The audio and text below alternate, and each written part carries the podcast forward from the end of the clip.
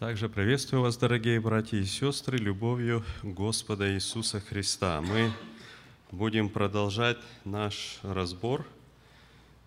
У нас в последнее время получается так, что с разборами у нас не доходит время. То у нас было членское, то у нас гости приезжали, праздники были. Теперь у нас сегодня разбор. В следующий раз тоже не будет разбора. В следующий раз у нас служение будет не в среду, а во вторник. У нас приезжают братья, гости. У нас в воскресенье, надеемся, все нормально будет. Александр Кириллович Сипко на служении. А во вторник будет один брат из Германии и Франц Гергардович Тиссин. Поэтому у нас служение мы перенесем. Вот, будет не в среду, а будет служение во вторник. Но сегодня у нас разбор. Давайте мы, чтобы нам немножко э, вспомнить, вот, мы прочитаем опять третью главу Откровения, потом немножко э, вспомним, где мы остановились, и будем продолжать далее тогда у нас. Кто у нас э, прочитает? Брат Сергей, давай, наверное, прочитай третью главу. «И ангелу Сардийской церкви напиши, так говорит имеющий семь духов Божиих и семь звезд, знаю твои дела, ты носишь имя, будто жив, но ты мертв. Бодрствуй и утверждай прочее, близкое к смерти, ибо я не нахожу, чтобы дела твои были совершенны пред Богом моим. Вспомни, что ты принял и слышал, и храни, и покайся. Если же не будешь бодрствовать, то найду на тебя как тать, и ты не узнаешь, который час найду на тебя. Впрочем, у тебя в Сардисе есть несколько человек, которые не осквернили одежд своих, и будут ходить со мною в белых одеждах, ибо они достойны. Побеждающий облечется в белые одежды, и не изглажу имени его из книги жизни, и исповедую имя его пред Отцом моим и пред ангелами его. Имеющий ухо да слышит, что Дух говорит церквам. И ангелу Филадельфийской церкви напиши, так говорит святой истинный, имеющий ключ Давидов, который отворяет, и никто не затворит, затворяет, и никто не отворит, знаю твои дела. Вот, я отворил пред тобою дверь, и никто не может затворить ее. Ты немного имеешь силы, и сохранил слово мое, и не отрекся имени моего.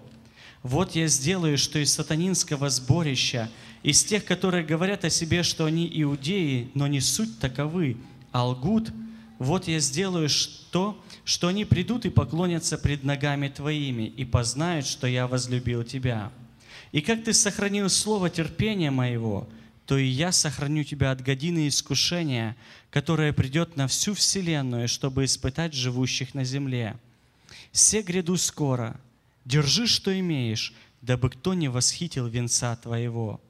Побеждающего сделаю столпом в храме Бога моего, и он уже не выйдет вон. И напишу на нем имя Бога моего и имя града Бога моего, нового Иерусалима, нисходящего с небес от Бога, с неба от Бога моего, и имя мое новое. Имеющий ухо да слышит, что Дух говорит церквам. И ангелу Лаодикийской церкви напиши, так говорит Аминь, свидетель верный и истинный, начало создания Божия. Знаю твои дела, ты не холоден, не горяч. О, если бы ты был холоден или горяч! Но как ты тепл, а не горяч и не холоден, то изверну тебя из уст моих. Ибо ты говоришь, я богат, разбогател, и ни в чем не имею нужды. А не знаешь, что ты несчастен и жалок, и нищ, и слеп, и наг. Советую тебе купить у меня золото, огнем очищенное, чтобы тебе обогатиться, и белую одежду, чтобы одеться, и чтобы не видна была срамота наготы твоей, и глазною мазью помажь глаза твои, чтобы видеть. Кого я люблю, тех обличаю и наказываю. Итак, будь ревностен и покайся. Се стою у двери и стучу. Если кто услышит голос мой и отворит дверь, войду к нему, и буду вечерить с ним, и он со мною. Побеждающему дам сесть со мною на престоле моем, как и я победил и сел с Отцом моим на престоле Его. Имеющий ухо да слышит, что Дух говорит церквам». Хорошо. Друзья, опять вот эта глава, это уже окончание вот послания семи церквам. Это, конечно, очень такое уникальное место, да, очень важное место в том плане, что мы, конечно, видим то, что, ну, знаете, если так можно выразиться, последние слова, которые мы имеем от Господа. Вот записанные, да, последнее слово. Вот обращенное к церквам последнее слово. И это самого, сам Господь говорил. И мы просматривали уже вот несколько церквей. И последний раз мы говорили о послании Филадельфийской церкви. И рассуждали тоже о том, что это значит, когда Господь говорит, что «я сохраню тебя от годины искушения». И а, практически мы закончили послание Филадельфийской церкви, да? Вот, я просто хотел в самом конце немножко обратить наше внимание. Здесь, смотрите, Господь обращается и говорит: «Се гряду скоро», одиннадцатый стих, «держи, что имеешь, дабы кто не восхитил венца твоего». Я думаю, друзья, основное, да, то, что вот этот текст очень важен для нас, вот именно вот этот стишок, да, это в том, что Господь, смотрите, как Он, мы уже говорили о том, что Он очень так, ну, добро, ободрительно, да, говорит Филадельфийской церкви, понимая, что много там хорошего и так далее, но посмотрите, он опять-таки возлагает ответственность на самих людей. Да? Он говорит, после вот всего этого, он говорит, смотри, держи, говорит, чтобы кто не восхитил венца твоего. У нас по этому стиху какой вопрос есть, друзья? Или вопросы? О каком венце говорит Господь? Обращаясь. Что за венец, когда он говорит, чтобы кто не восхитил венца твоего? Венец жизни. Это связано с, э, со спасением, друзья, или нет? Может быть, человек спасен и потерять вот этот венец. О чем речь идет? Просто-напросто смотри, чтобы ты не остался без э, высокой награды. Или речь идет о том, смотри, чтобы а, не произошло чего худшего. Как мы этот понимаем отрывок? Да, пожалуйста, брат Виталий, сзади.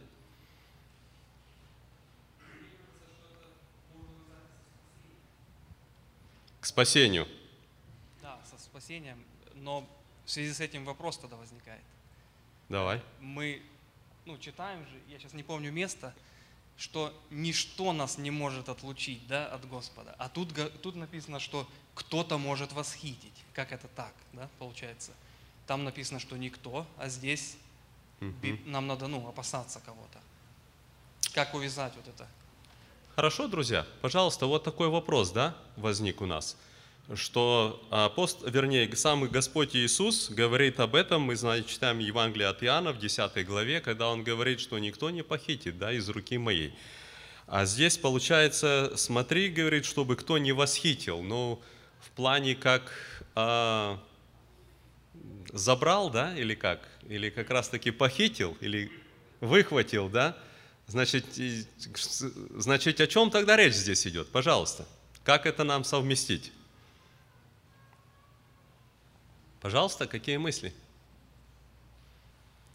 Есть у нас какие? Кто? А, хорошо, брат Сергей, да, извиняюсь.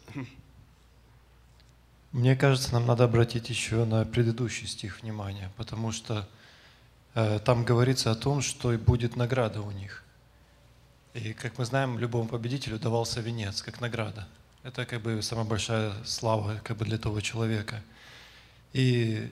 И тут говорится, и так как ты сохранил слово терпения моего, то я сохраню тебя от годины искушения, которое придет на всю вселенную, чтобы испытать живущих на земле. И там он говорит дальше, что вот это вот терпение, это вот в одиннадцатом стихе, держи, что имеешь, это терпение свое, чтобы у тебя никто не забрал вот эту мою награду, которую я тебе дам, венец вот этот. Но хорошо, но давай так, вернемся тогда к первому вопросу. Вот тот венец, о котором говорится, это речь идет о спасении или не о спасении? Это награда просто, а не спасение. Это не идет вопрос о спасении. Хорошо? Ну, хорошо, друзья, вот посмотрите, например, Иаков, помните, говорит, блажен человек, который переносит искушение, потому что, быв испытан, он получит венец жизни, который обещал Господь любящим его. Вот в этом месте, которое сейчас я прочитал Иакова, речь идет о спасении или нет? Венец жизни. Любящим его, который только любящим его. Да? А посмотрите дальше, когда мы видим, Петр говорит, когда явится пастырь-начальник, вы получите неувядающий венец славы. Кому он это говорит? Помните, первое послание Петра, пятая глава, четвёртый стих. Он говорит, когда явится пастырь-начальник, то вы кто вы? Пастырей. Значит, вы получите неувяда... неувядающий венец славы. Там венец жизни, здесь венец славы. Скажите, это вопрос спасения или это вопрос просто награды? А вот то, о чем Петр говорит. Неувядающий венец славы. Это о спасении идет речь, или это речь идет просто о особой какой-то награде? Друзья, ну что-то у нас сегодня... О чем речь идет? О награде, правильно. Посмотрите дальше, мы с вами э, читаем, да? Э, апостол Павел обращается э, к церквам, да, он говорит о том, что э, вот ему э, скоро предстоит уже отойти Господу. Помните второе послание Тимофею? Он говорит, течение, сохра... веру... течение совершил, веру сохранил. И потом он дальше говорит, а теперь готовится мне венец правды, который даст мне Господь праведный в день онный. И не только мне, но еще кому? Но всем возлюбившим. Скажите, венец правды, о котором говорил апостол Павел, это вопрос спасения или вопрос просто отличия награды? А? Еще раз читаю. А теперь готовится мне венец правды, который даст мне Господь праведный судья в день онный. И не только мне, но и всем возлюбившим явление Его. Это вопрос жизни вечной. Это не вопрос отличия. Правильно? Я почему, друзья, об этом говорю? Мы с вами видим, да, что действительно в Писании, да, а, есть а, вот такие вот места. Да? Помните, опять-таки, вот мы когда вторую главу с вами брали и разбирали, да, то мы видим о том, что к Смирнской церкви Господь обращается, да, и Он говорит, не бойтесь, говорит, вот это дьявол будет вергать из среды вас в темницу и так дальше, будете иметь скорбь. И он говорит, будь верен до смерти, и дам тебе венец жизни. Скажите, это венец отличия или это венец спасения? Спасение, потому что мы уже с вами читали, как Иакова написано венец жизни, да? То есть мы с вами видим, как Петр, да, один раз употребляет вот этот венец, да, когда он говорит как об отличии, да, обращается к пресвитерам. Но в других местах мы везде видим, что это венец правды, венец жизни, да, говорится о спасении. И вот тогда стоит вопрос, все-таки здесь одиннадцатый стих, да, это «держи, что имеешь, дабы кто не восхитил венца твоего».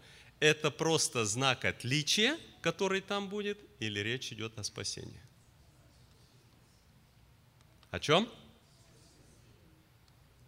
О спасении. Побеждающему, да? Друзья, я опять-таки, да, склонен все-таки тоже думать, что речь идет о спасении здесь. И правильно вот подметил брат Михаил, что дальше, да, когда мы сейчас немножко подойдем, двенадцатый стих, и нам показано, показано, что именно вот дается этому ожидающему, да, то на самом деле нам здесь открывается немножко больше. Речь идет именно о состоянии человека, который вошел, или, будем говорить, является, ну, обитателем вот этого нового города, Нового Иерусалима. Да? Поэтому, опять-таки, да, я не думаю, что такой вопрос может особо спорный. Да? Каждый может где-то, может быть, и по этому поводу иметь разные какие-то мнения или взгляды. Но все-таки больше похоже на то, что речь идет именно о венце, который Господь дает любящим Его, побеждающим, да, те, которые совершили течение, веру сохранили и так дальше. Об этом идет речь. Да, пожалуйста, брат Михаил. Во вторую главу, здесь, когда перейдем, во вторую главу назад вернемся, Откровение Фиатирской церкви, говорит Господь, то в конце Он такие слова говорит, вот двадцать четвёртый, двадцать пятый и двадцать шестой стих, и там чуть ниже Он говорит: «Вам же и прочим находящимся в Фиатире, которые не держатся этого учения, которые не знают так называемых глубин сатанинских, сказываю, что не наложу на вас иного бремени. Только то, что имеете, держите, пока приду». Пока приду, то есть до конца. «Кто побеждает и соблюдает дела мои до конца, тому дам власть над язычниками». Это как бы вроде бы сказать и награда такая, и, ну, власть особенная. Написано: «Кто побеждает и соблюдает дела мои до конца». Вот это место как раз, и он тоже здесь как бы, э, ну, можно посмотреть, что дам ему звезду утреннюю, но он упоминает вот два раза, говорит: держите, пока приду, и кто соблюдает дела мои до конца. Естественно, это говорится о том, что можно, э, можно соблюдать дела, но не до конца, и когда придет конец, и остаться без ничего, это, конечно, здесь апостол... Э, То есть Господь через Иоанна говорит о том, что это вопрос жизни и смерти, говорится здесь. Хорошо. Просто, друзья, подумайте, вот в Писании, да, и в Ветхом Завете, и в Новом Завете нам все-таки оставлены примеры тогда, когда было утеряно то, что а, человек имел, да. Но вот э, я просто как пример, вот смотрите, в Деянии апостола мы читаем, когда вот Христос уже вознесся, первая глава, ученики собрались вместе, и мы с вами видим о том, что Петр стал вот среди учеников, да, и вот он говорит об избрании вместо, вместо Иуды. И смотрите, он, как он говорит об Иуде, двадцать пятый стих. Даже двадцать четвёртый, смотрите: «И помолились и сказали: ты, Господи, сердцевидец всех, покажи из сих двоих одного, которого Ты избрал, принять жребий сего служения и апостольства, от которого отпал Иуда». Смотрите, он имел жребий и апостольство. Прямо нам так они молятся, говорят, да, Господу. Смотрите, человек имел такое высокое положение. Имел жребий и апостольство, все имел. И отпал. Прямо так написано, да? От которого отпал Иуда. Посмотрите, тоже очень удивительно, вот так вот, если просто как бы вникнуть вот в саму историю. Помним хорошо историю Саула, да? Это же на самом деле так было, что Господь его избрал, помазал, на нем был Дух Господень, он действовал Духом Господним, был царем, ну, будем так говорить, первый в израильском народе, первый царь, да, на высоте, все. И мы видим, что все, все потерял, да? Написано: отошел от Саула Дух Господень. Все. На этом было конец. Хотя еще он, конечно, долгое время царствовал, но этому было конец. Или помните тот же самый а, Исав. Это же тоже...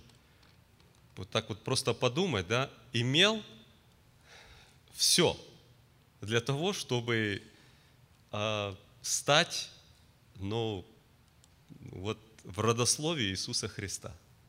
Все, да, он был первенец у Исаака, рожденный первенец, все, да, и продал свое первородство, э, отказался от этого и так дальше тоже, да, вот. читаешь такие места, и как-то, знаете, ну, не то, что просто страшно, а больше как, ну, предостережение, да, такое, такое сильное предостережение. Хотя, конечно, есть и места, я вот тоже рассуждал, подумайте вот о таком месте тоже. Помните, когда Иаков собрал своих всех сыновей, уже находясь в Египте перед смертью, и благословлял. Кто должен был получить благословение, вот, первенства? Кто? Рувим.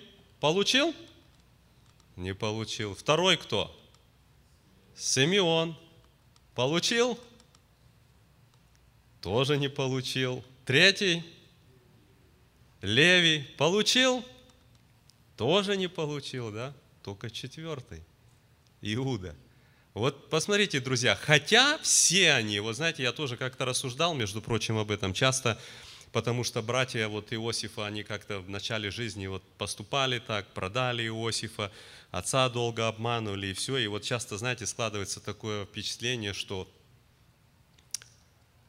как-то, ну, не особо, может быть, хорошие, да, где-то о них и так дальше. Но когда вот мы будем проходить, даст Бог, жизни откровения, дойдем там до нового города Иерусалима, и удивительно, что мы видим, да, что основание города –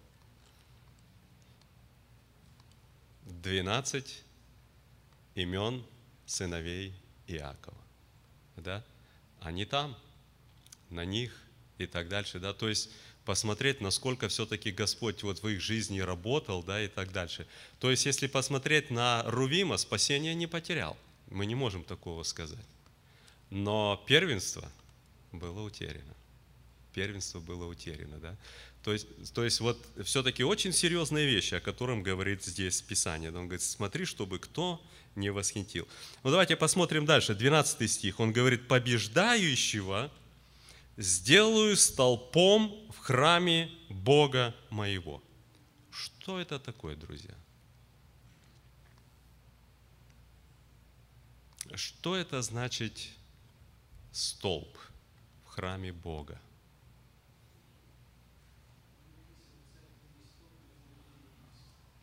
Очень хорошо, да? Мы читаем Тимофею, третья глава, шестнадцатый стих, и нам говорят, я извиняюсь, не шестнадцатый, наверное, пятнадцатый, наверное, стих, да? Да, пятнадцатый стих. «Чтобы, если замедлю, ты знал, как должно поступать в Доме Божием, который есть церковь Бога живого, столб и утверждение истины». Да? То есть, это речь идет о церкви, да, что он будет именно входить вот в церковь. Да. Какие еще у нас есть мысли, вопросы по этому? Хорошо, дальше смотрите, он говорит, и он уже не выйдет вон. Что это, друзья, о чем идет речь? Вот это уже закончено, друзья, вот о чем идет речь.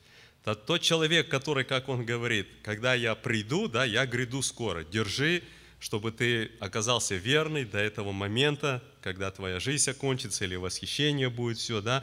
И говорит, этот человек, который вот побеждающий все, уже говорит такого, знаете, положения, да, что он выйдет оттуда или еще, вот этого уже не будет. Нам Писание открывает. Нам, друзья, Писание все-таки прямо показывает о том, что реальность потери спасения здесь на земле до самой смерти существует.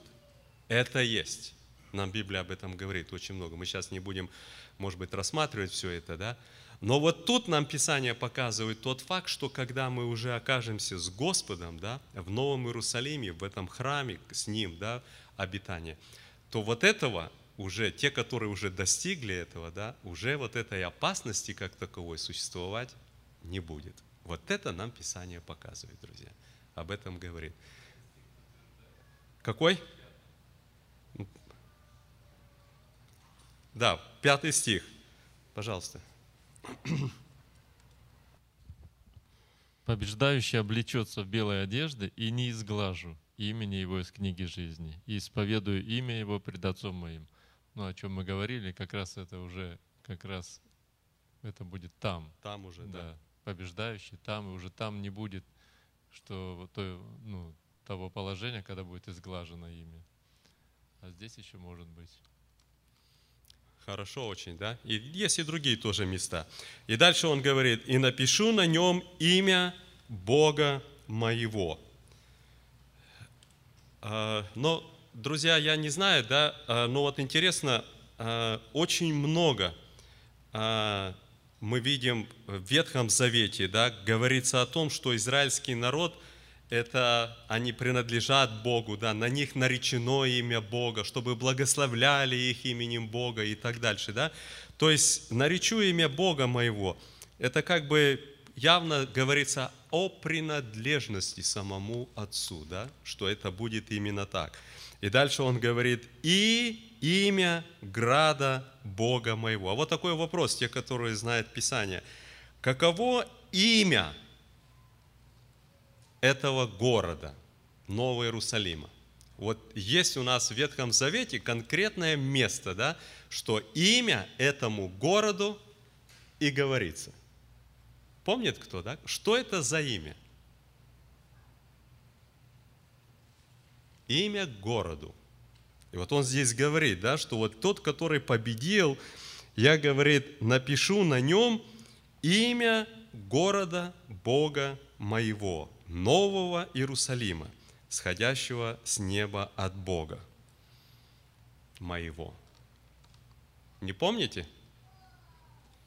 Вот посмотрите, мы читаем Иезекииля, последний стишок Иезекииля, книга пророка Иезекииля, сорок восьмая глава, тридцать пятый стих, и написано: «Всего кругом восемнадцать, ну здесь э, говорится о мерах, да, написано: «А имя городу с того дня будет Господь там». Имя городу Господь там. Вот это будет город, где будет постоянное присутствие, обитание самого Бога. Да? Ну, знаете, я не буду, мы сейчас не будем перечитывать последних четыре главы Иезекииля, где нам описано обо всем этом городе и строении его, но сама суть, да, вот это имя городу. И последнее, друзья, он говорит о том, что напишу на нем э, и имя мое новое. Какое новое имя у Иисуса Христа? Он говорит, на нем, тот, который вот войдет туда, говорит, на нем я напишу имя мое, но новое. Не так, как мы его знаем, Иисус, Сын Божий или еще что-то, но напишу имя новое. У, у Иисуса есть новое имя. Каково оно, друзья?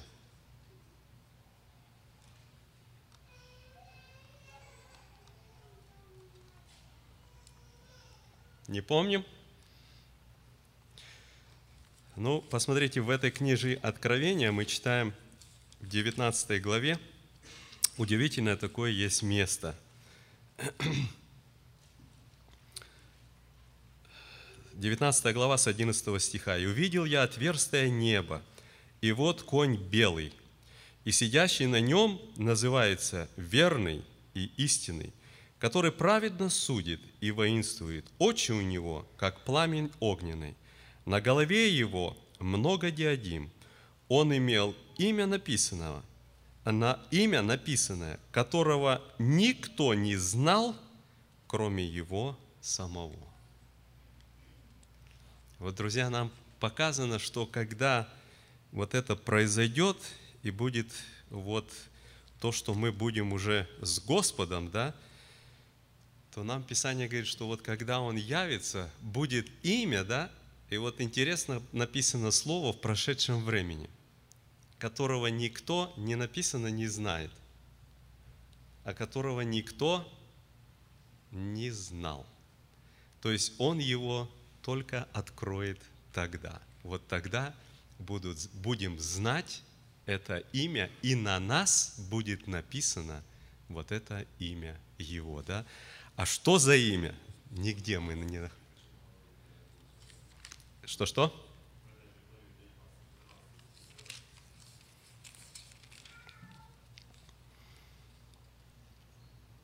Он был облечен в одежду, обогренную кровью. Имя ему – Слово Божие. Что э, имя, которого никто не знал, имя Слова Божие.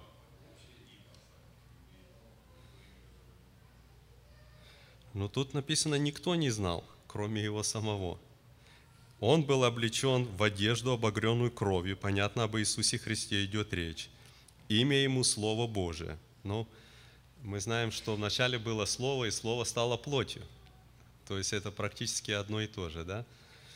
Но вот это не знаю.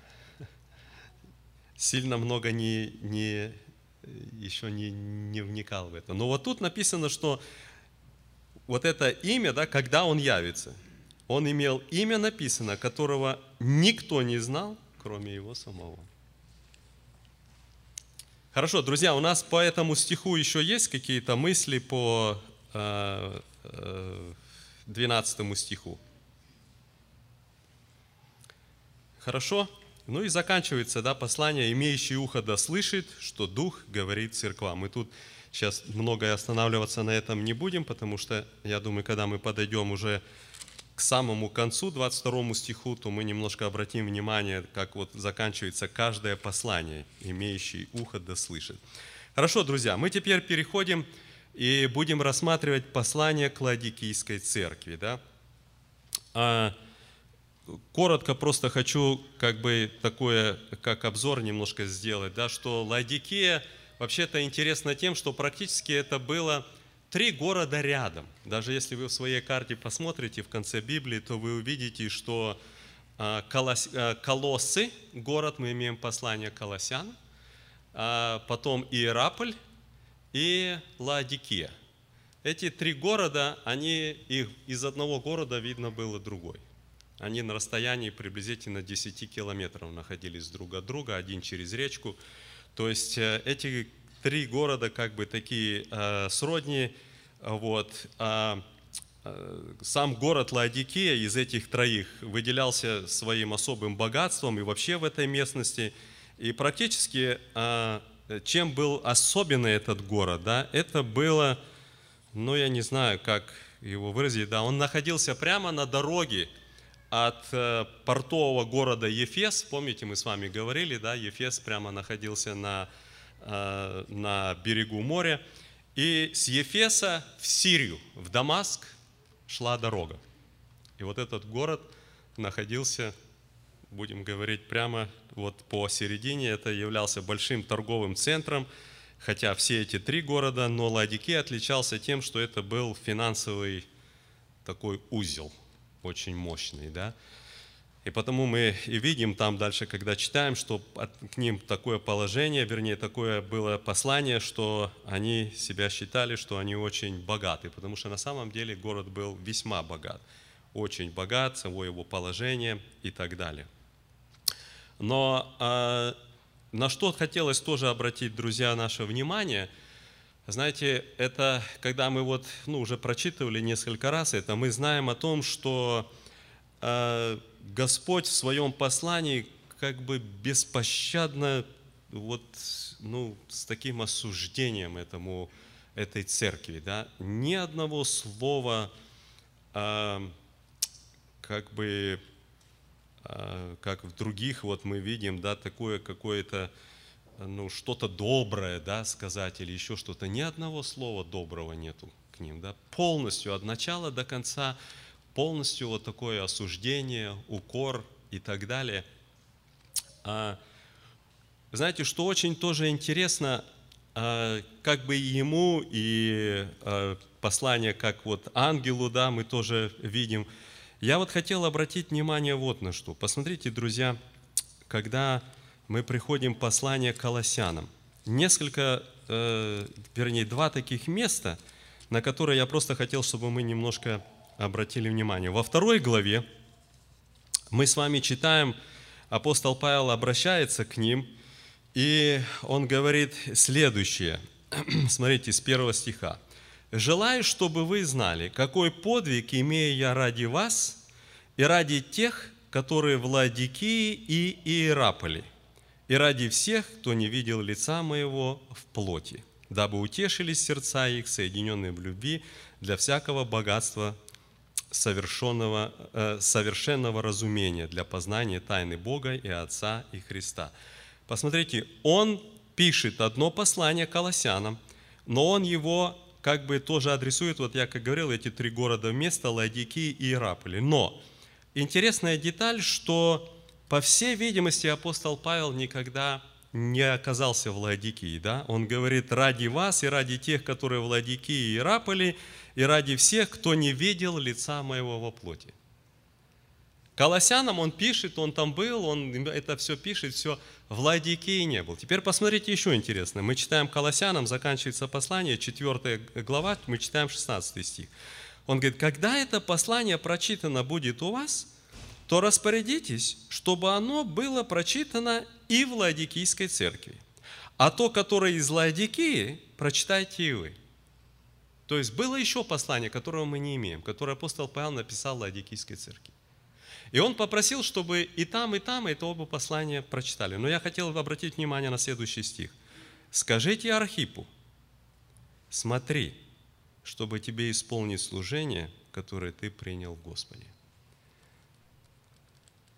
То, что мы с вами имеем, вот это послание от Иисуса Христа, откровение, это тридцать лет позже. тридцать лет до того, как Христос написал послание Лаодикийской церкви, в этой церкви пресвитером был Архип. Вот Павел к нему обращается, и что-то там было. И он ему говорит: передайте, говорит, Архипу, смотри, говорит, чтобы тебе исполнить служение, которое ты принял. Видимо, было какое-то не совсем правильное отношение к служению. Или еще что-то, да?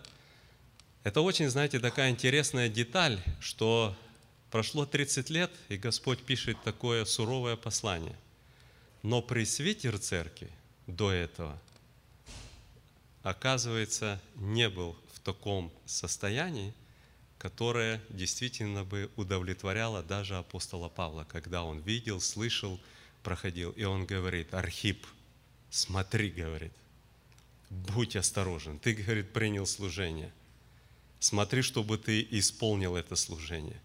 Другими словами, здесь, знаете, когда он говорит это, это конкретное предостережение этому пастору. Не просто церкви, а это он конкретно обращается. Он говорит: Архип, ты, говорит, служитель, пастор Лаодикийской церкви. Смотри, говорит, чтобы тебе исполнить служение. Что там было, мы, конечно, не имеем. Но то, что было неправильное отношение, либо с прохладцей, либо теплота какая-то, либо какая-то безответственность, или еще что-то, да, но что-то там было. И потому что это не было поправлено, через тридцать лет позже, да, Господь пишет вот такое сильное обличительное послание этой же церкви, да, Лаодикийской церкви. Ну и давайте теперь мы посмотрим непосредственно на само это послание. четырнадцатый стих. «Ангелу Лаодикийской церкви напиши: так говорит Аминь, свидетель верный и истинный, начало создания Божия». Но, друзья, как и раньше мы говорили, вот когда Господь представляет себя любой из церквей, Он представляет себя в определенном таком виде, свете, показывает, да? И мы видим, что везде по-разному. Когда мы проходили первую главу, когда Иоанн увидел Иисуса Христа, и что Христос говорил о себе, и что он видел о нем, да, и что э, запечатлилось, то мы видим, что с первой главы все описания вот Иисуса Христа, мы их находим в послании церквам. Но каждой церкви по-разному, учитывая состояние церкви. Это не просто произвольно, а учитывая состояние церкви, он предоставляет себя определенным образом. Учитывая это, давайте, друзья, посмотрим. Я, как говорю, мы уже понимаем, что положение церкви не очень, вернее, очень плохое. И мы видим, что он, предо... обращаясь к этой церкви, первое, что он говорит, скажи, говорит им, или напиши им, так говорит аминь. Что это значит? Почему Господь себя предоставляет вот таким образом? Я, говорит, аминь. Что вообще-то слово аминь? А?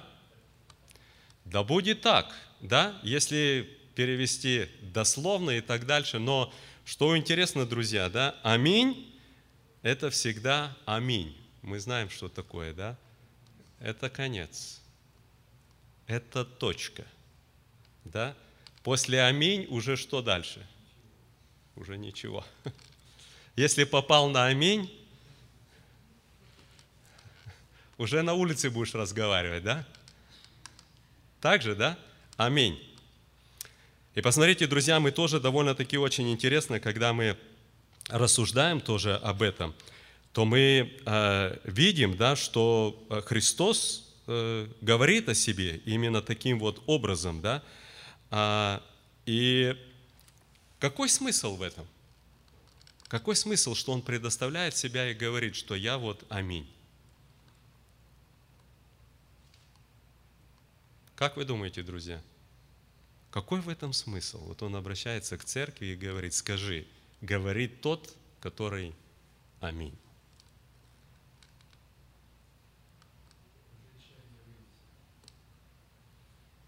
Говорит тот, за кем последнее слово, друзья. После него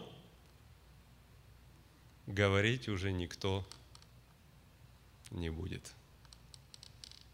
Говорит тот, за кем последнее слово. И он обращается и говорит, передай им. Это не легкий разговор. Обращается тот, который скажет последнее слово. И о церкви, и о каждом. За ним последнее слово. Да?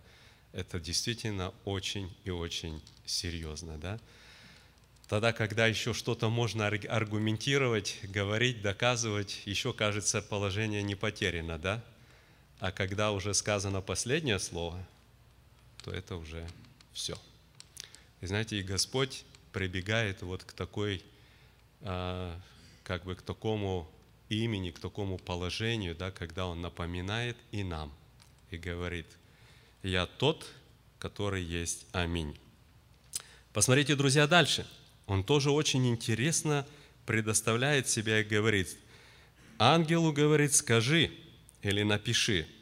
Говорит свидетель верный и истинный. Какой смысл в этом, друзья? Свидетель верный и истинный.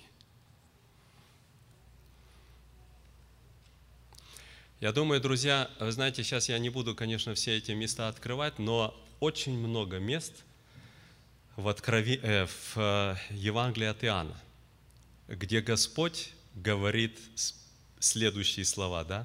«Я, говорит, говорю то, что повелел мне Отец. Я, говорит, делаю то, что, говорит, делает Отец». Да? Я, говорит, свидетельствую об истине, да? Свидетельство мое истина, да? Он говорит, что я видел, то говорю. Знаете, друзья, вот просто очень удивительно, сейчас я не хочу на этом много останавливаться, но само по себе я бы так хотел сказать, вы знаете, когда смотришь, как Христос конкретно заявляет в Евангелии от Иоанна о том, как Он знает Отца, ну, вы знаете, это, это глубина. Вот я как-то даже вот сегодня немножко брал и рассуждал, думаю, слушай, это, это отдельная беседа, это, это, это целое размышление, да? Как Господь уверенно, открыто, да, открывая Отца. Помните, мы в первой главе Иоанна читаем удивительные слова, да? «Бога не видел никто никогда. Единородный Сын, сущий в недре Отчим, Он явил». Практически только Он открыл Бога, да? Это очень удивительно. И тогда, когда мы видим даже в Ветхом Завете, когда нам часто говорится о Боге как ангел Божий, да? Но мы очень ярко тоже видим в этом лицо Иисуса Христа до воплощения Его. Но я сейчас не буду много на это как бы останавливаться, с Ветхого, с Нового Завета, но хочу сказать, посмотрите, он прямо им как бы заявляет и говорит, говорит тот, который точно знает Отца, который знает, что исходит от Отца, что нужно для Отца, да, который видел Его, который понимает и так дальше. Да. Он говорит, говорит точный свидетель. То есть мои слова, которые я говорю, это не только высшая власть, конец и все, да, а они истины. Я, говорит, знаю, точно, говорит, о чем говорю. Знаете, мы живем в такое время, когда на самом деле, ну, во что верить. Да? Сегодня мы живем особенно в такой интересный период, когда вдруг перед нами раскрывается, что оказывается то, что показывано даже на новостям, сегодня это все называется как фейк ньюс, да? Даже на уровне президента и всего аппарата, потому что все перевернуто, все в обманутом виде, все это не так. Да? Люди смотрят, люди читают, люди думают или еще что-то, да, и вдруг покры... открывает, показывает, что это все неправда, да? Все это перевернуто, еще что-то. Да? И казалось бы, где истина? На что можно опереться? Да? Как? Что? Еще? И вот посмотрите, как он представляет. Да? Он говорит то, что я говорю. Я, говорит, говорю как истинный свидетель, который видел, знает точно. Это не то, что подлежит какому-то, знаете, двусмысленному э, какому-то толкованию или еще что-то. Да? И последнее он говорит, говорит тот, который есть начало создания Божия. Какой смысл в этом? Я скажу, друзья, это место довольно-таки очень интересное и в какой-то мере очень важное, потому что сегодня где-то поэтому существуют не совсем правильные где-то и, и понимания. Начало создания Божия. Он говорит, говорит, скажи им, что говорит начало создания Божия. Что это?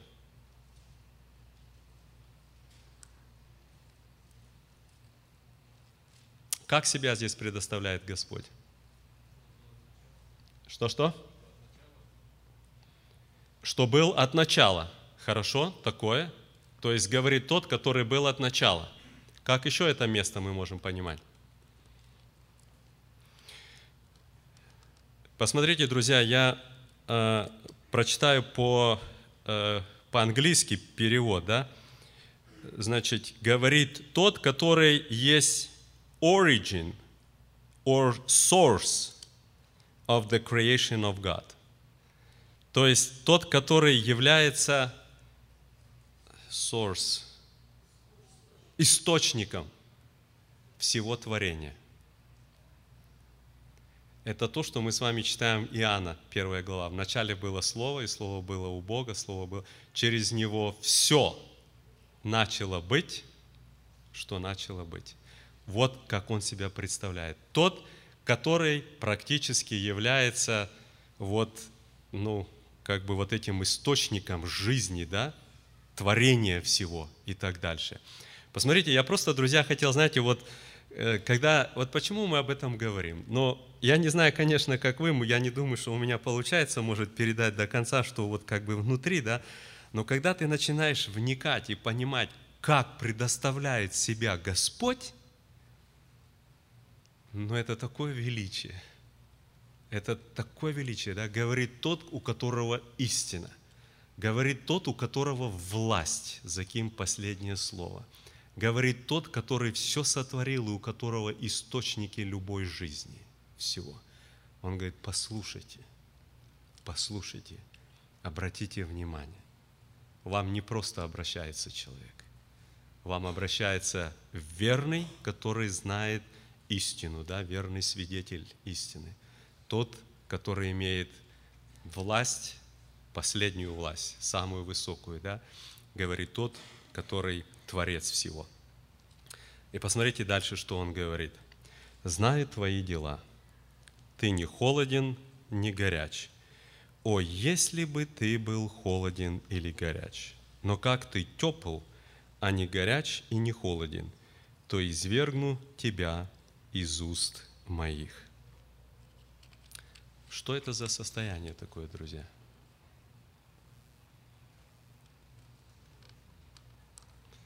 Вот Сергей Яковлевич говорит, ужасное. Ужасное. Конечно, ужасное.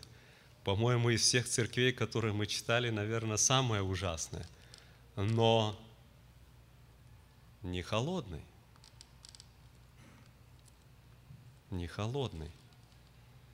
Для нас, кажется бы, вот как по-нашему, но, наверное, который холодный, вот то, наверное, самое ужасное состояние. Да? Мы говорим конченый, да? Против Бога, еще что-то, да. А посмотрите, как он говорит здесь. О, если бы ты был холоден.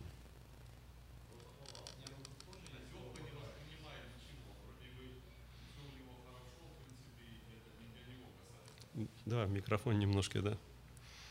Я хотел вот напомнить, если бы холодный, то к нему было обращено слово «покайтесь», ибо приблизилось Царствие Божие. Господь бы призывал его к покаянию, как мытаря и грешника. А если был бы горячий, была похвала от Бога, было ну, благословение ему. А так как теплый, он не воспринимает, у меня все хорошо. О чем? Это ну, поистекается, вот пускай другие, там, у того вообще там, а у того, как глянешь, так и мурашки по телу, а у меня нормально, я все иду. Поэтому его не прошибешь ни с какой стороны. Поэтому Господь говорит, что это состояние, которое только просто вот человек, он коренеет, самообманывает себя, или человек, или группа людей, которым очень трудно достучаться до их сердец. Поэтому говорит, я стою и стучу, а вы слушаете. Если услышите, то будет вам. Да, пожалуйста, брат Виталий, сзади. Я думаю, холодное состояние – это тоже положительное состояние, как и горячее. Почему? Потому что вот дальше он пишет «извергну из уст моих», да? То есть неприятно. То есть ну, теплый, ненужный ни к чему. То есть холодная, мы, холодная жидкость, то есть мы пьем, это утоляет жажду. Горячее тоже. А теплое ни к чему непригодно. И получается, я думаю, что холодное – это тоже нормальное состояние, и горячее тоже нормально. Иначе бы Бог ну, не говорил, о, если бы ты был холоден. Зачем ему, ну, как бы, были бы грешные люди. Разве это хорошо? Угу. Не знаю. Хорошо, вот тоже интересное такое мнение, что холодное, это тоже оказывается как бы желательное положение христианина. Или холодное, или горячее, да? Хорошо, такое тоже мнение. Пожалуйста, брат Сергей, поясни немножко. Он между двумя городами находится, и колоссы, там шла холодная вода. Это считалось очень хорошо, потому что люди могли попить холодной воды. И с другой стороны, теплые источники, которые целебные, тоже хорошо. Поэтому я думаю, что тут тоже говорится о том, что холодный и горячий – это хорошее состояние. Он говорит, о, если бы ты был таким, как бы ему хочется, чтобы он был таким.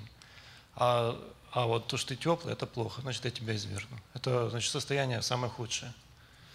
То, что состояние самое худшее, это, это, это однозначно, мы это видим. Но а, вопрос такой, а, на самом деле, когда вот мы говорим «охладел», да, «холодный», или, или это о чем-то другом. Пожалуйста, брат Сергей, еще раз. Подожди, подожди, минутку, да. Но есть еще в Писании много мест о том, что чашу холодной воды не потеряешь награду. И это, если наоборот, положительно, да. Даже, что холодная вода – это очень хорошо.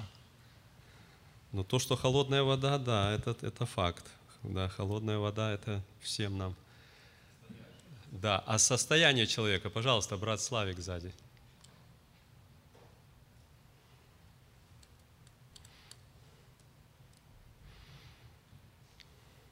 Ну, я вот с Виталиком согласен, хотел это сказать и спросить, ну разве для Бога вот, человек грешный, говорит, ну хорошо, что ты грешник. То есть я думаю, для Бога грешный человек то же самое плохо, что теплый, беспечный. То есть я думаю, что холодный и горячий, это Бог имеет в виду, что хорошее состояние, но ты как бы в плохом состоянии, не знаю. Это, я всегда так думал и не знаю. Хорошо, пожалуйста, брат Виталий, еще раз. Да.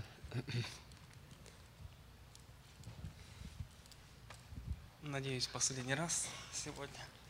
Обратите внимание, что извергну из... Надеемся, моих... что не последний раз. Ну, на сегодня. Ладно, и на сегодня. Наверное.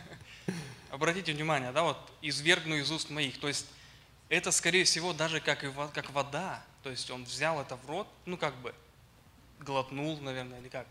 А потом как бы выплюнул. Так же? Тё, ну, из текста, если взять. Да, хорошо. А как это место, что Господь говорит, что по причине умножения беззакония во многих потеплеет любовь? Охладеет любовь. Значит, холодная не совсем-то, да? Хорошо. Ну ладно, пожалуйста, брат Олег тоже. Братья и сестры, я понимаю, ну, как мы и рассуждаем, да, горячее, хорошее, вот как мы сегодня из Слова Божьего слышали, гореть для Бога, да, это нормальное, хорошее состояние для христианина. Холодное – это когда, мы, когда человек охладел, отошел от Бога. Это, это плохо, да. Но вот почему, мне кажется, почему здесь именно акцентировано внимание на теплое состояние, что это ужасное, как мы слышали, состояние. Мне кажется, то, что человек как бы не видит своего состояния. Я думаю, что если холодный человек отошел от Бога, мы знаем, да, у нас некоторые члены церкви отлучены, но когда с ними разговариваешь, с некоторыми, кто может разговаривать, они понимают свое состояние. Они говорят, ну да, там я так, ну не с нашей церкви разговаривал, ну за меня родители молятся, я там, ну я как-то, он понимает, что он без Бога. Я думаю, что он где-то в одиночестве, он может и плачет, но как бы что-то, может, пытается, но что-то не дает прийти. Теплое состояние – это когда человек, как мы здесь считаем, да, ты говоришь, что я богат, разбогател, не имею нужды. То есть ты говоришь, что все нормально, да, и где-то подходишь, да, все нормально, я в церкви, в церковь прихожу, везде там, и даже в служении каком-то участвую, но видишь, что человек теплый. То есть я думаю, что со... проблема в чем, что человек не видит своего состояния. Да, когда человек, у человека болезнь, он понимает, он идет, бежит, лечится, да, все. А когда человек не видит, он умирает, но он не видит. Вот это, мне кажется, проблема. Да, пожалуйста, Сергей Яковлевич. Братья и сестры, я, это мое мнение такое. Я думаю, что здесь Христос, э, можно так сказать, говорит о температурном режиме. Э, человек, который потерял чувство между холодом и, и ну, горячим. Сгладились вот эти вот грани или граница между холодом и э, быть очень горячим. Вот этот э, восклицательный знак «О, если бы ты был». Понимаете, когда в церкви сглажены границы, середина, она серая, не черная, не белая. А какое? Серая. Если сглажены границы, это не горячее и не холодное, это теплое. Поэтому Христос, выводя, выводя Лаодикийскую церковь из состояния, ну, предписывает, предписание, тебе надо вот это, вот это, вот это, чтобы ты был каким-то. Ты был горячим, чтобы у тебя не было сглажены вот эти вот э, границы. Я не думаю, что э, Христу было нормальное состояние, э, э, Христу было бы хорошо, если бы э, Лаодикийская церковь имела холодное состояние, и это для него хорошо. Нет. Нет. Я думаю, что вот это, вот, вот это время, в котором мы живем, оно сейчас свидетельствует, да зачем оно тебе надо? Ну ты что? Ну посиди. И вот где-то, ну, середина, теплая. Это и не холодное, и не горячее. Ненормальное. Спасибо. Пожалуйста, какие еще у нас мысли? Да, брат Сергей, сзади там.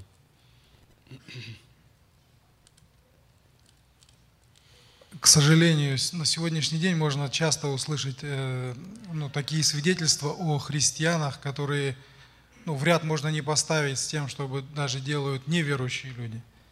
И это, к сожалению, я подчеркну. Да? И тогда, когда есть состояние у человека привычки, то он на многие вещи, положительно это или отрицательно, он не обращает внимания. То есть это у него уже делается по привычке. Вот апостол Павел в послании к римлянам пишет о состоянии таких людей, такого человека или таких группы людей. Да? вторая глава, семнадцатый стих.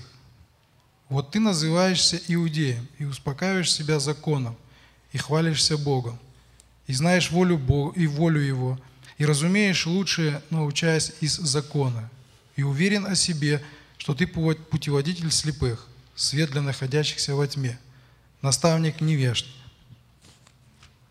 учитель младенцев, имеющий в законе образец видения и истины. Как же ты, уча другого, не учишь себя самого? Проповедуя не красть, крадешь. Говоря не прелюбодействуй, прелюбодействуешь. Гнушаясь идолов, святотатствуешь. Хвалишься законом, а преступление закона благо... бесчестишь Бога». То есть вот это состояние человека, когда человек в своей религиозности, будем так говорить, забыл про отношения, забыл про отношения с живым Богом и по привычке делает уже дела, которые идут вразрез не только с учением, но с обычным моральным обликом человека. И вот это вот э, очень ужасное состояние теплоты по причине привычки. К сожалению, на сегодняшний день, я еще раз повторюсь, очень много есть, э, скажем так, ну, наблюдений или, может быть, свидетельств о том, что жизнь в церкви и жизнь в быту, ну, они далеко друг от друга в христианских кругах. Угу. Хорошо, друзья. Еще какие у нас? Да, брат Сергей. Стих, который вот приводили, Матфея двадцать четыре, двенадцать. «По причине умножения беззакония во многих охладеет любовь». Ну, э, если было бы написано, у многих станет холодная любовь, то да. А охладеет – это состояние теплое. Это было горячее, стало теплее. И мне кажется, это не холодная любовь. Вот этот Бог, мне кажется, что больше всего не любит, и э, что ему не надо, это теплость. Mm-hmm. И, ну, и с другой стороны, если взять, вот мы говорим там о разных состояниях или что, если мы говорим о том, что холодное сердце то, или холодная любовь, то это состояние внутреннего человека, а холодная вода – это хорошее состояние. Это как бы, и мы должны понимать, что Бог, мне кажется, требует, чтобы в хорошем состоянии были. Как, или так, или так. То, ну, целебное или хорошее состояние. Да, пожалуйста, брат Влад. Просто вот, наблюдая за этим стихом, трудно сказать, что мы должны сильно фокусироваться на суть температуры как таковой, то есть холодной или горячей. Я думаю, для себя вот важность этого стиха в том, как это может использовать сам Бог. То есть возможность действия, которое может проявить в этом Бог. Получается, Бог может использовать и горячее, и холодное, но теплое Он не может использовать. Уже как другие места были говорили, что Он противится тем, которые находятся в таком состоянии. И получается, что еще интересно в историческом факте, вот как уже Сергей уже напоминал, в этот город вода шла с источников горячих. Это единственный источник, который шел в город. И вода, которая находилась в городе, была всегда теплая. То есть это было для них весьма понятно, то состояние. Получается, они не могли эту воду использовать для того, чтобы что-то греть или теплую как таковую. А с другой стороны, не могли ее толком пить, потому что она была всегда теплая. Ее надо было охладить как-то. Получается, именно состояние неиспользуемости, получается, в какой-то мере. Получается, если человек был бы холодный, то Господь использует и холодных людей в своем эм, плане. И получается, ему легче и проще, обращаясь к человеку с холодным состоянием, указать на его неправильность. То же самое и у нас сейчас получается, когда вот мы свидетельствуем кому-то, всегда легче как-то человеку открыть вот что-то явное, что они никогда в жизни даже не понимали, что есть такое в христианстве. Очень трудно говорить с человеком, который все знает, все понимает, всему верит, но не хочет жить. И получается, проблема в том, что легко работать с тем, кто в горячем состоянии, потому что, получается, он горит этим. Легче работать с тем, что в холодном, потому что ты можешь напрямую показать черное и белое, но очень трудно иметь какой-то эффект от теплоты, потому что они и там, и там одной ногой, и для них все равно, как говорится. Получается, именно важность полезности должна больше быть, чем холодная или горячая. Как бы, что может Бог с этим сделать? Хорошо, хорошо, друзья. Но как бы вырисовывается два мнения. Я скажу, друзья, как-то все-таки с...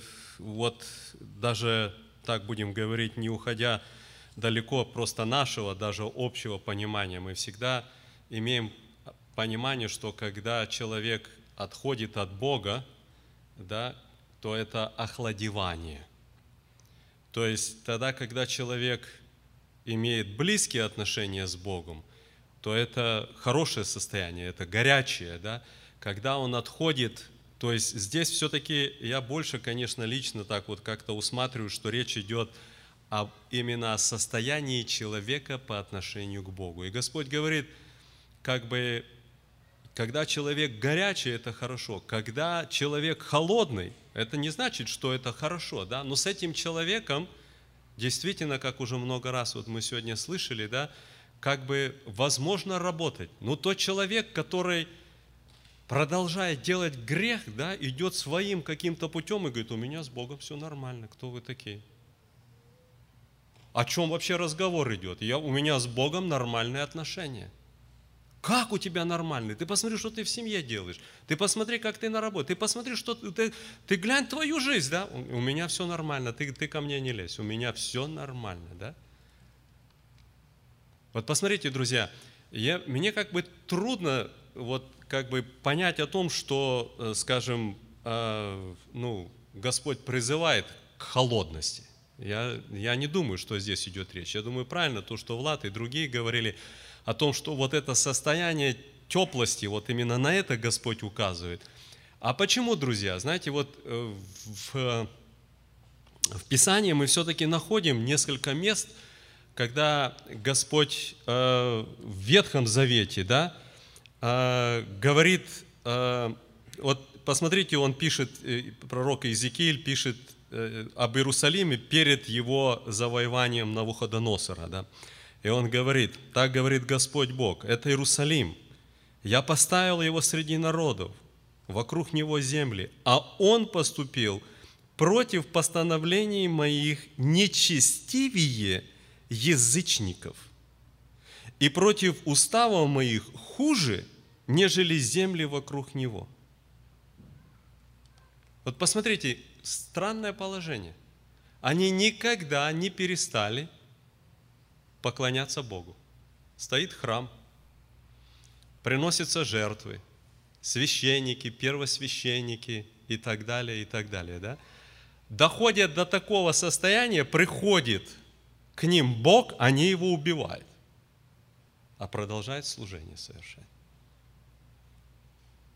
Ну, просто, просто подумайте о самом состоянии. И это все на уровне у нас все правильно, у нас все хорошо, у нас взаимоотношения с Богом, да, что-то, кто-то что-то, да, все отлично. Невозможно не даже, как говорится, и, и сказать что-то против, попробуй, да, у нас и власть, и сила, и так дальше.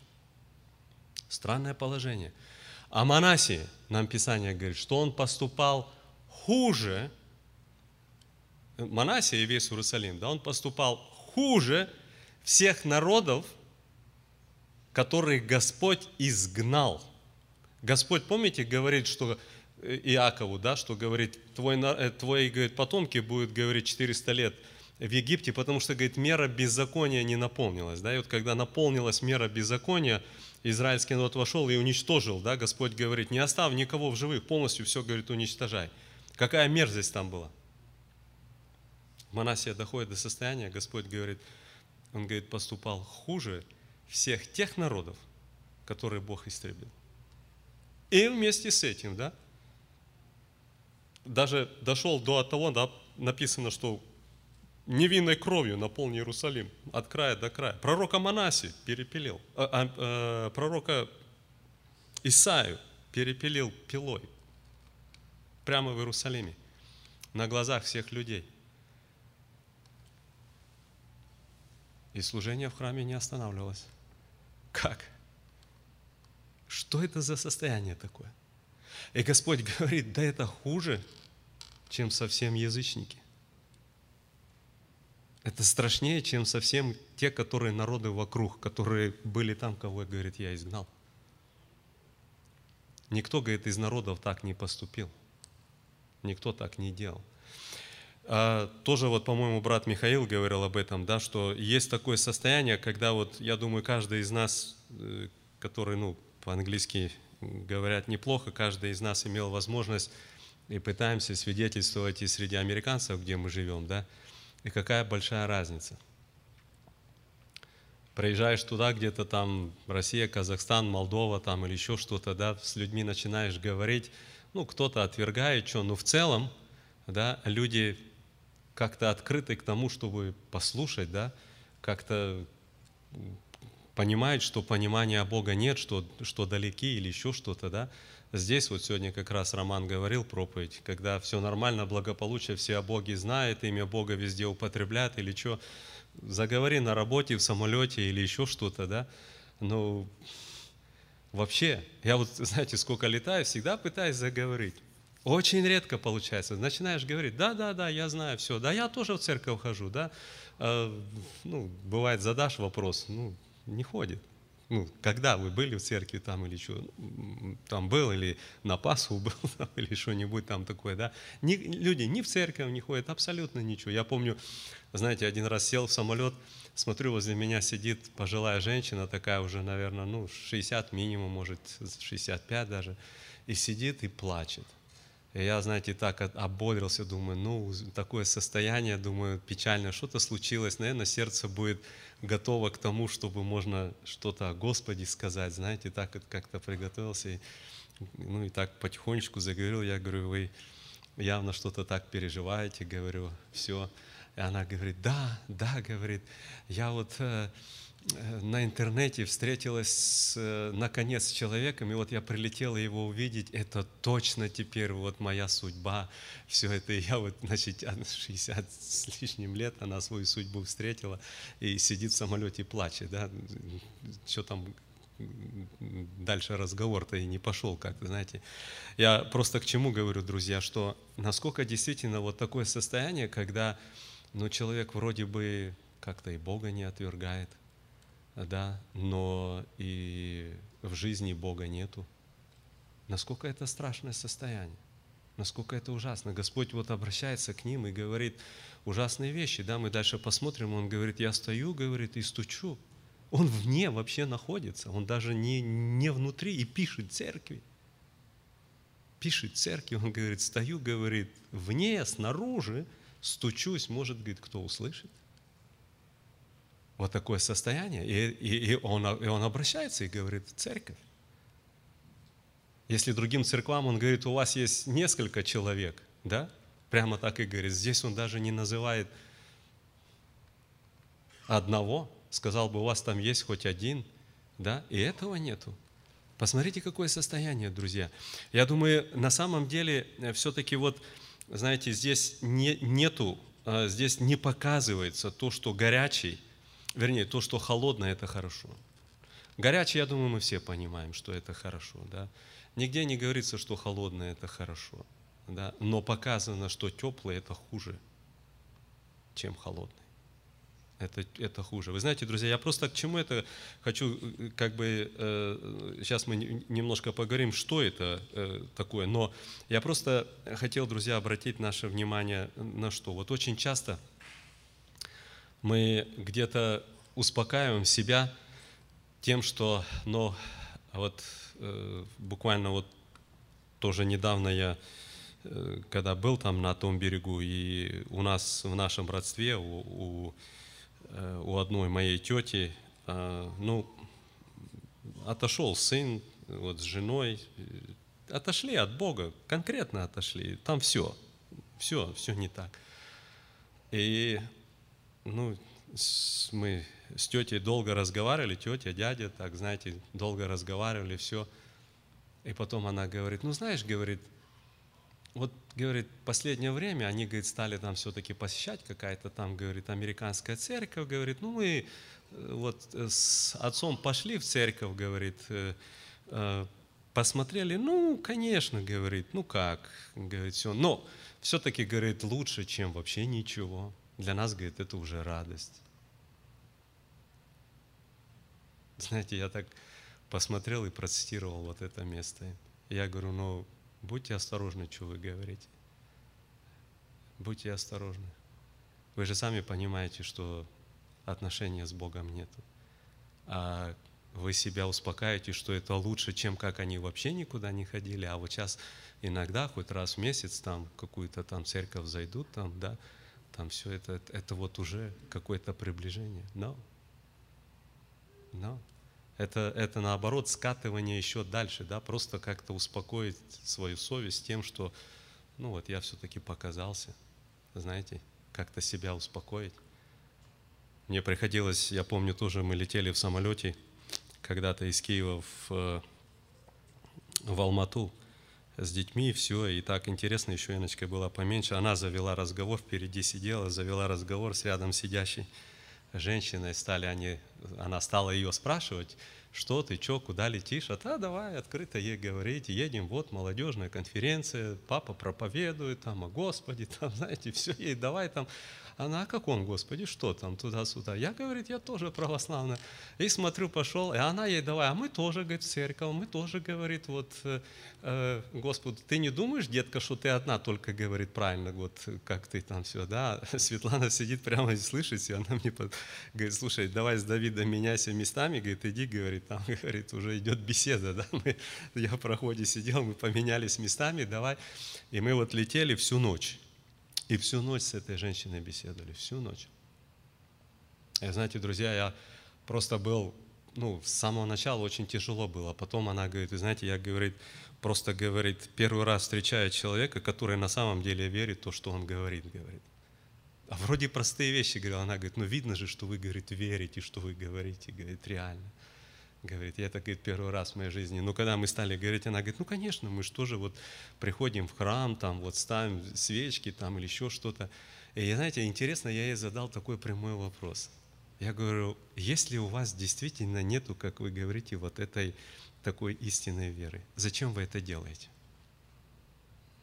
Зачем, говорю, вы это? Вот вы приходите в храм, ставите там э, свечки там, на праздники, там еще там что-то там все. Зачем вы все это делаете? И вы знаете, она так, как бы немножко с, э, смущаясь там или еще что-то, она говорит, ну мы же все знаем, что мы грешны. Но вот сделаешь это и как будто легче. Вот, говорит, вот сделаешь, говорит, это и как будто бы легче, да? Я говорю, ну вы не думаете, что вы реально обманываете саму себя? Ничего же не поменялось. В духовном мире ничего же не изменилось от того, что вы поставили свечку, там сделали что-то, да? Ничего же не изменилось. Я просто, друзья, вот, знаете, и хотел обратить наше вот внимание, да, на то, что на самом деле, если состояние нашей веры только такое, чтобы просто как-то, ну, успокоить свою совесть или еще что-то, да, ну, вот, ну, как бы так сказать, убедить себя, что все-таки, ну, я верующий. Ну, раз вот я пришел на собрание, да, еще, ну, вот как бы вот так, да. Вот просто подумайте, какое жалкое состояние, да. Вот так вот, если бы так вот можно было бы вот как-то до глубины сердца самому себе, так вот, вот человеку туда проникнуть, задать вопрос, да, кого ты обманываешь? Зачем это? Зачем это? Это же не приносит никакой пользы. Абсолютно, да? То есть вот, вот это, друзья, такое состояние. Давайте у нас, или, да, у нас уже, наверное, время истекло, мы Давайте так, мы, наверное, тогда на этом остановимся. В следующий раз я просто хотел, чтобы мы все-таки поговорили, вот мы сейчас больше делали ударение на то, что холодный, горячий там, да. Но, друзья, я хотел бы, чтобы мы просто на следующий раз со следующим стихом связали и, может быть, больше подумали, а что же все-таки это именно за состояние, которое было у них? Почему Господь именно говорит о том, что это состояние вот такое ужасное, вот такое, как Он говорит, теплое, да? Это действительно очень важно, чтобы и мы могли где-то и себя, и другим помогать тоже, видеть, заботиться об этом, чтобы самим не оказаться. Ведь мы же, друзья, все это разбираем не для того, чтобы просто стать, ну, как бы, больше собрать информации в своей голове. Не для этого же, да? Это же живое слово, проникающее внутрь нас. И оно должно, мы должны позволять ему, как мы евреям читаем, да, судит помышления и намерения сердечные, проникает до разделения духа и души, состава, мозгов, судит, да, и мы должны на это обращать внимание.